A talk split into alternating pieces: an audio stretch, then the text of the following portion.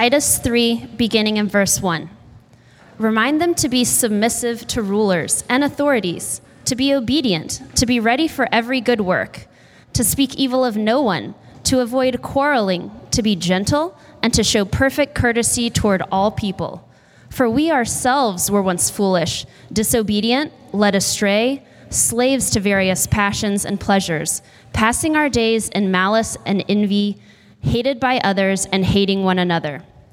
But when the goodness and loving kindness of God our Savior appeared, He saved us, not because of works done by us in righteousness, but according to His own mercy, by the washing of regeneration and renewal of the Holy Spirit, whom He poured out on us richly through Jesus Christ our Savior, so that being justified by His grace, we might become heirs according to the hope of eternal life.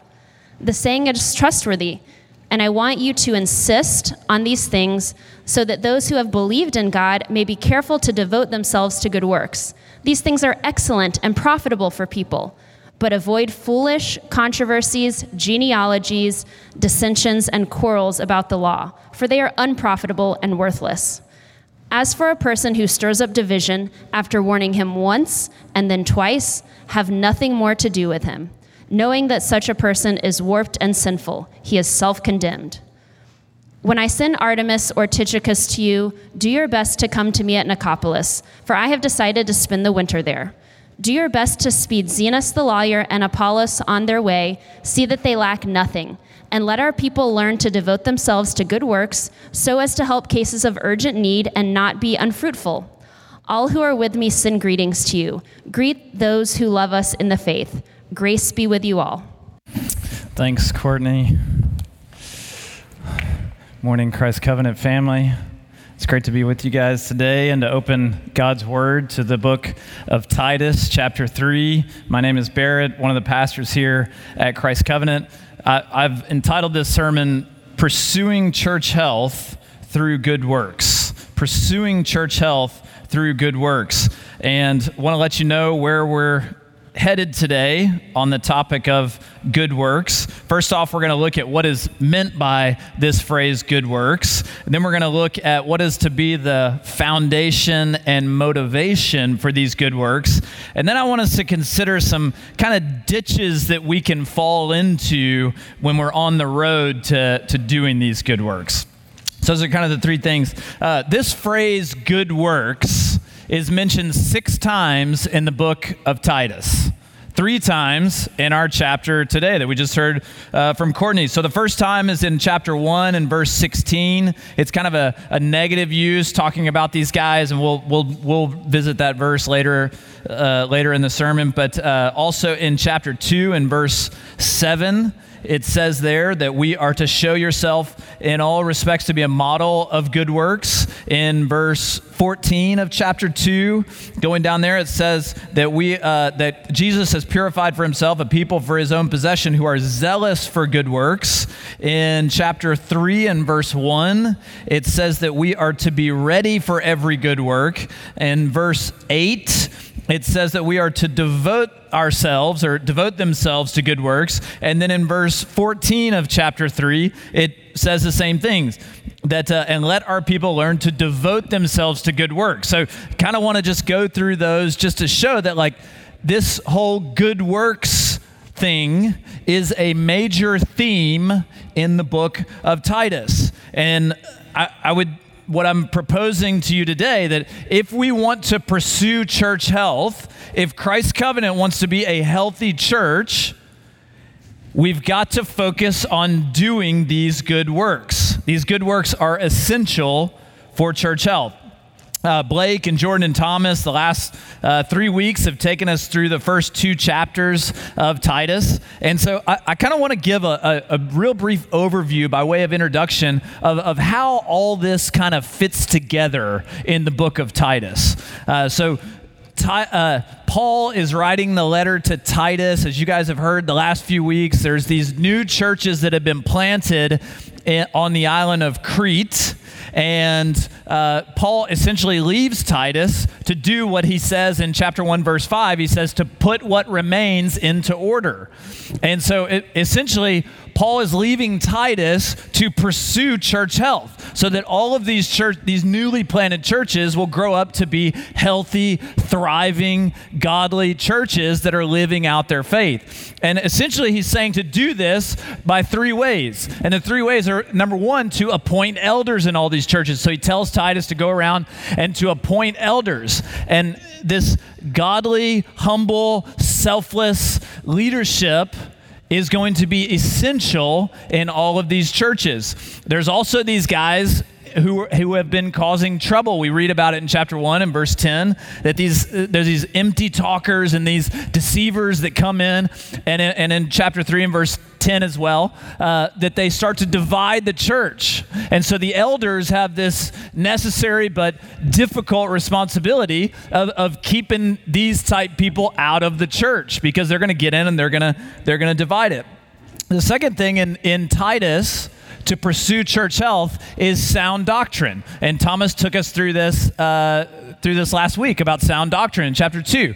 So, in, in addition to appointing elders, we're supposed to, the church is to be founded on sound doctrine. But not only founded on sound doctrine, it's to be founded on sound doctrine, but we're constantly returning to this sound doctrine. So, we're constantly revisiting the gospel, and we do that each week as we come together as a church family. We revisit who Jesus is and what he's done for us and what that what that means for us.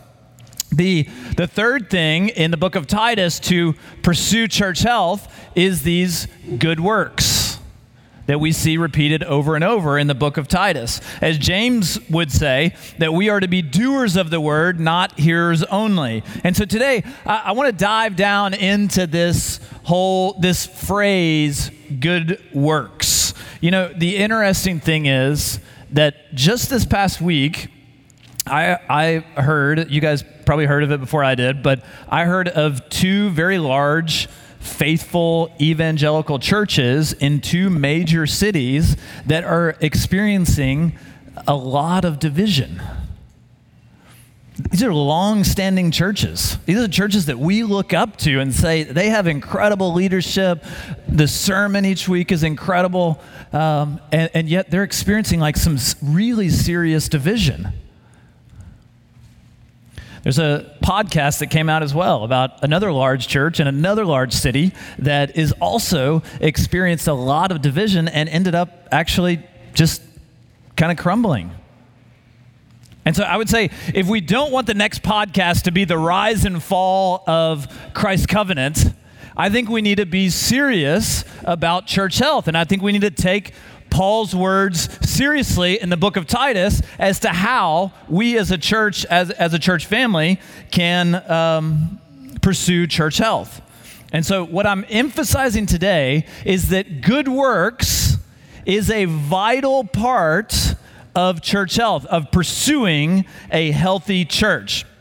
You know, in the event that a church gathers each week and teaches sound doctrine and is, quote, gospel centered in its worship, but leaves the serving and the utilizing of special gifts to a select few in the church, whether that's pastors, elders, deacons, whoever, this is not a healthy church. God means for all the members of a church to utilize the giftings that the Spirit has given each of us to serve in different ways. So let's, let's dive down a bit deeper into this whole thing on good works. First part is what is or what are good works? This phrase, good works. So I want to give you some practical handles for what uh, these good works are. So, a little working definition of good works. Good works are things we do to meet physical and or spiritual needs both inside the church and outside the church. So I, I want to break this down, break this definition down into three parts so that we're kind of, you know, digesting it a little bit. So good works is are things we do. It is an actual doing. Okay. Um, you may be growing in your knowledge of the word. You may be seeking to live a holy life. You may be seeking personal purity, right behavior and attitudes. You're reading your Bible and you're praying. And, and I would say all these things are vitally important for your walk with the Lord. But it should not stop there. Our, our faith and our love for God should actually produce what is called in the book of Titus good works. We should, we should be serving in some ways. We should be utilizing the ways that God has gifted us. So, good works is actually doing something, it's serving in some way the next part of this is that it's meeting physical and or spiritual needs if you look uh, you, you, don't have to go there but in the book of matthew chapter 11 we see that john the baptist is in prison he's in prison and he sends his disciples and he says go talk to jesus and ask him if he's to if he's the long awaited Messiah, if he's the long awaited Christ that we have been waiting for. And Jesus, look at how he responds to them. Just just hear this in, in Matthew 11 uh, verse 4 and 5 it says, Jesus answered them, "Go and tell John what you hear and see."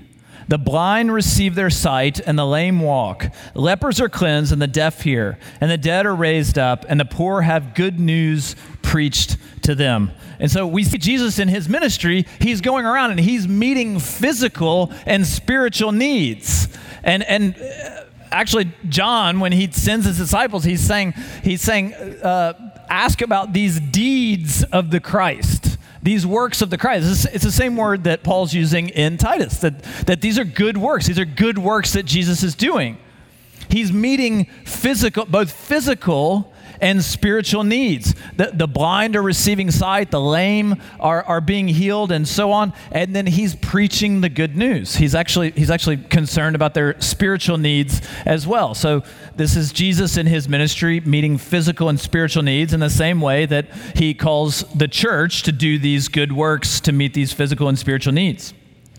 The third part of this definition is that God, uh, that these good works are to be done in, both inside the church and outside the church. I think this is very important. Uh, Paul sums it up very well in his letter to the churches in, in Galatia, where he says in, uh, in Galatians 6.10, he says, So then, as we have opportunity, let us do good to everyone, and especially to those who are of the household of the faith. And so we see here that Paul's talking about we do good to everyone, and especially those of the household of the faith. So we meet needs inside the church, but we're also to have an eye outside the church to do good to everyone. Uh, if we go back to our text in Titus in verse 14, it's uh, sorry in chapter 3 verse 14 it says, "And let our people learn to devote themselves to good works, so as to help cases of urgent need and not be unfruitful." And so Paul's telling Titus to tell these churches that there's some urgent needs out there, particularly if you look in verse 12 and 13, there's kind of these gospel partners that are going around with Paul and doing different kinds of ministry, and they've got some needs. So he's telling the churches on the island of Crete, like, you guys do good works, learn to devote yourself to good works to meet those needs. Those are, those are inside the church meeting those needs. Acts 2 and 4, the first church that's in Jerusalem. You remember what they were doing? They were selling some they were selling their possessions and coming giving it to the apostles so that needs could be met. And in fact, in, in Acts 4, it actually says that there was not a needy person among them. No one in the church had needs because they're looking to meet these needs inside the church. We had a great example here in Christ Covenant recently. Jeremy and Lizzie Brooks came down with COVID, same time that my family came down with COVID. In fact, we had a dinner together, and I think that's where it happened. But uh, they came down with COVID. And then Lizzie goes to the hospital to get, uh, very pregnant at the time, she goes to the hospital to get some, get some oxygen and they decide to induce her. And into the world comes little baby Scarlet. One person in their community group watches the other two kids. Another person sets up a meal train. Other people are cooking meals for them. It's an amazing way of how the body is, is meeting needs inside the church. And, and I, would, I would call these urgent needs that are being met inside the church. A, a beautiful example of that. Uh, needs that are inside Christ Covenant as well are being met through the different teams that serve the Hands team, Covenant Kids team, the Connect team. We've got the student ministry team. There's all kinds of these teams of how you can utilize your gifts to serve inside the church. On August 8th, we, uh, Blake already mentioned that we're going to uh, have a time where we all fill out these Serve the Church commitment cards. And so we'll have an opportunity for you to sign up in ways that you can serve and to carry out what Titus is calling good works. But we're also to be outward facing. And we look in Titus chapter 3 and verse 1, it says, Remind them to be submissive to rulers and authorities, to be obedient, to be ready for every good work. And so th- the church is also to be outward facing, to be submissive to these rulers and authorities, and, and to be obedient, to be ready for every good work. So as we go out of the church, we're also to have an eye to other people's needs, to meet needs that we see along the way. We've got ministries here in Christ Covenant, are, are kind of outward facing. We call it Bless the City. And so we've got different ministry like the Paul Kids Ministries. Uh, but I, I, would, I would just say, as a young church, I think we have a lot of untapped potential here of how we can meet needs and we can, we can serve outside the church as well. So good works are things that we do in both inside the church and outside the church to meet these physical and spiritual needs. Second thing that I want us to look at today is what is to be our foundation and our motivation for these good works. If you look in Titus 3, in verses 3 to 7, you'll see what is to be our foundation, both our foundation and our motivation for these good works. Paul packs a whole lot into these five verses.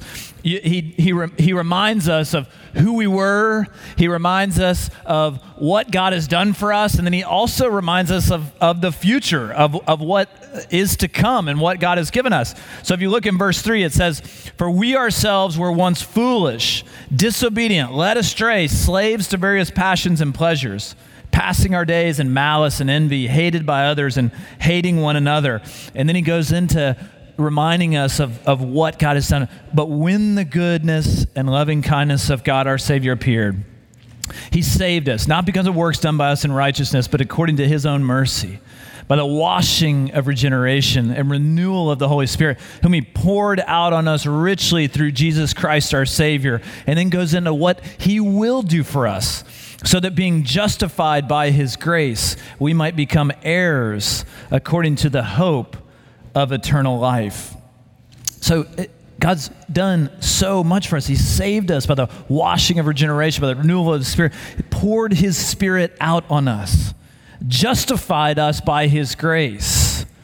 Do you, do you sit and meditate at times on how, because of what Jesus has done, you can stand right before a holy God? We need to sit and meditate on this at times. Uh, often, day in and day out. Because of what Jesus has done, we can stand right before a holy God. We can be justified before Him. But we've also got this future hope because of Jesus. He says we become heirs. We become heirs of his kingdom. And we have this hope of eternal life. We live differently because we can look out into the future and know what is to come and be confident of that and have faith in that and believe in that. And it will change how we operate today. But I also want us to, uh, I want to point our attention real quick on this point to verse 5. It says, He saved us not because of works done by us in righteousness, but according to His own mercy. You know, we, we hear this and we know that God has like graciously given us some of these things. But sometimes there's still something inside of us that says, man, I, have made some good decisions in my life. I, I, I you know, I kind of am where I am because of who I am. And if we're honest with ourselves, we want to take a little credit for where we are in life. But what Paul is telling Titus in these Cretan churches, he's saying that everything that we have in Jesus and the work of the Holy Spirit in our lives is solely due to God's grace and mercy in our lives, not because of any works that we have done.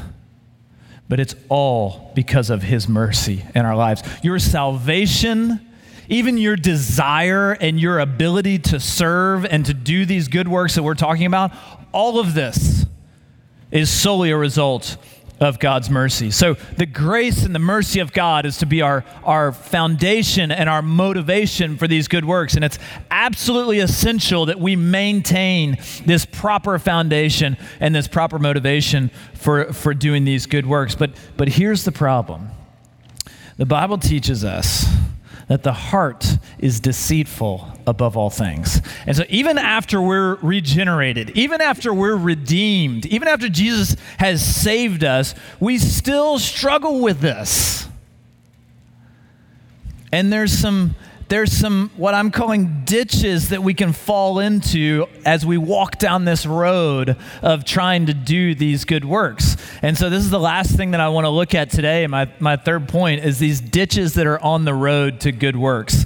And the way that I want to do this is I, I, I want to just point out four, briefly, four types of people that I would say, threaten the good, the good works that we may or may not be doing in the church. And then ultimately, it threatens church health. And we will never get to uh, be a healthy church. So, the first type of person is what I'm calling the obvious divider. The obvious divider. So in chapter 3 of Titus, if you look at verse 10, it says, As for a person who stirs up division, after warning him once and then twice, have nothing more to do with him, knowing that such a person is warped and sinful. He is self-condemned.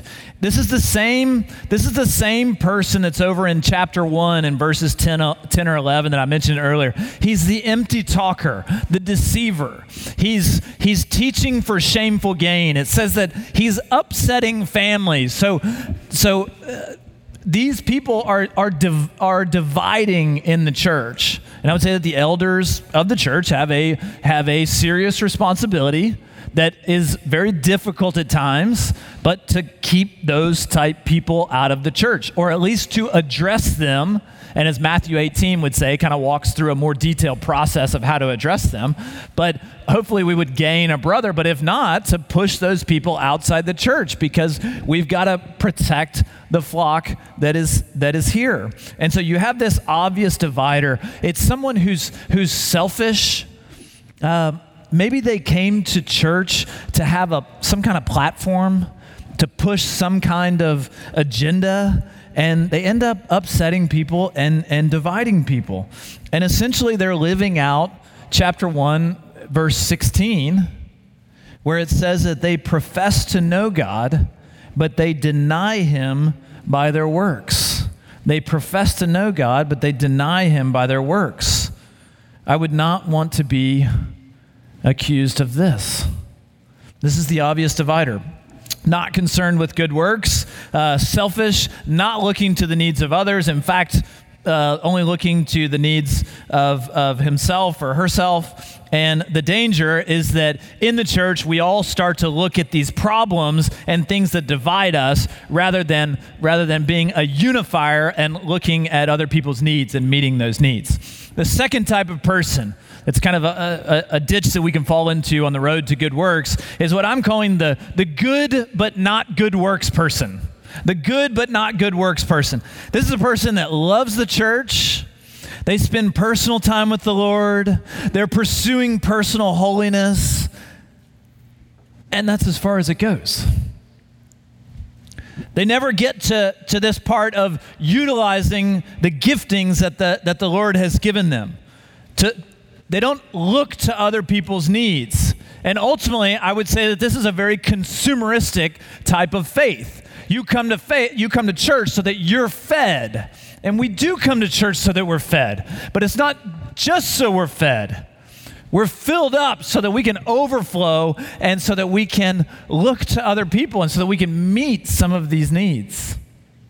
And so you have the good but not good works person. And if, and if this is you, I, I would ask God to, I, I, I, would advise you to ask God to search your heart. And to basically ask the question why does my faith not lead me to see the needs of others and want to meet those needs? Ask yourself that question. Why, why does my faith do that? I don't look to other people's needs. I don't care about serving. And I would say, get serious with the Lord and ask. Because ultimately, I, this is what uh, James would call a dead faith. Faith without works is dead. And so you could also be guilty of Titus 1, verse 16, that you profess to know God, but you deny him by your works, or you, you deny him by your lack of works. Okay, so the third person, that's the good but not good works person. The third person is the guilted into good works person. The guilted into good works person. I already mentioned earlier that August 8th, we're going to pass out those, they might be on your seats, the Serve the Church commitment cards. And immediately you start feeling this kind of sense of guilt. Ah, mentioning the uh, Serve the Church cards again. You know, honey, this year I think I ought to, I ought to do something you know, how to serve the church. I, I can give a year, it's not a big deal. And that guilt becomes bad enough. And when the guilt becomes bad enough, you, you, you take that pen out and you fill out the card, sign it, whatever. God never intends for us to be motivated by guilt. God wants you to utilize the giftings that each of you have, that the Spirit has given you, to do good works out of the overflow of your love for God, out of the overflow of your commitment to see His kingdom expand and, and go forth. And that is the only motivation that we should have for doing good works or, or even for filling out a serve the church commitment card. And so, my advice to you would be go home Read verses 3 to 7. Meditate on these verses, reflect on these verses, and grow in your love for Jesus and ask God to give you the right motivation for serving and doing good works. So you might you might end up doing those quote good works, but you've got the wrong motivation. And I would say that ultimately that's going to threaten church health. That's the guilted into good works person. So we've got the last and final person that I'll point out, and this is the motivated by blessing or praise person. The motivated by blessing or praise person. You love to serve. Both inside the church, outside the church, you love to serve. You love to meet needs. But ultimately, you're doing it to gain something. Either you're saying, God, I'll serve you and I love to serve you, but I really want to have you bless me. I really want to be blessed by you. Or you're saying that, God, I'll serve in the church, but man, it feels so good when I'm praised and recognized by others. And you end up seeking that, that praise and that recognition of others. And, and I would just say that all of us who serve here, if, if you're like feeling bad right now, all of us who serve here, I think fall into this category in one way or another. I think we're all here on some kind of a spectrum. Because sometimes it does feel good when somebody mentions your name and how you got here early to do the hands team, and uh, or, or you you know you're serving in Covenant Kids or whatever, and, and it feels good to us. But I would say just that we need to consistently search our hearts and ask, why does that feel good to us? Are we serving purely out of the overflow of our love for the Lord and for His kingdom? Or is there something inside of us that, that we serve to be self seeking?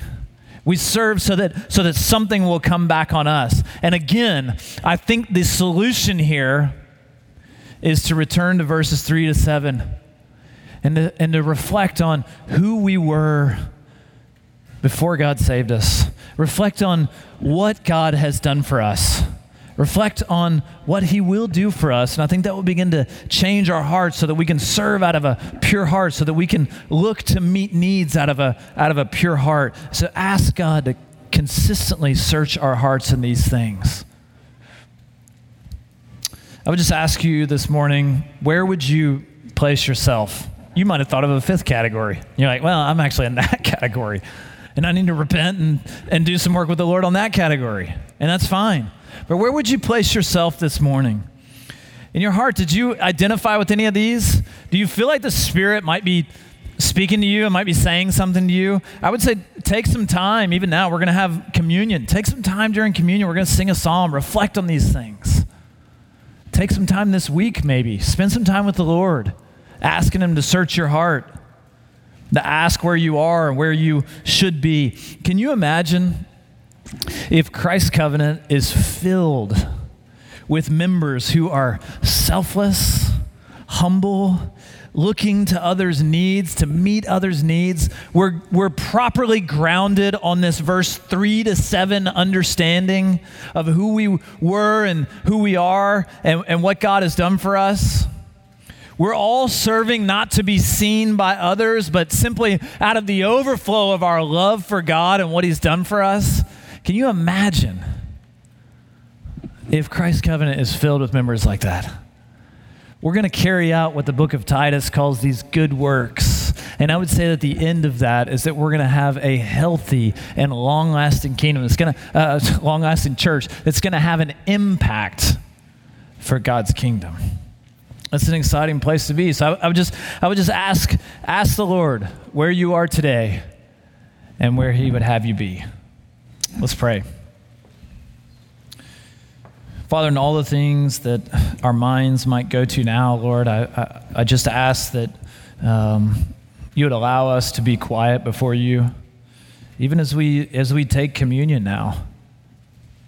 A great time to reflect on verses 3 to 7 of what Jesus has done for us and how he is the one who was selfless and humbled himself by becoming obedient even to the point of death God, that we may walk in his steps, that we may be more like Jesus, be selfless and be humble and godly and look to meet others' needs. God, I pray that you'd help us to reflect on these things now. In Jesus' name, amen.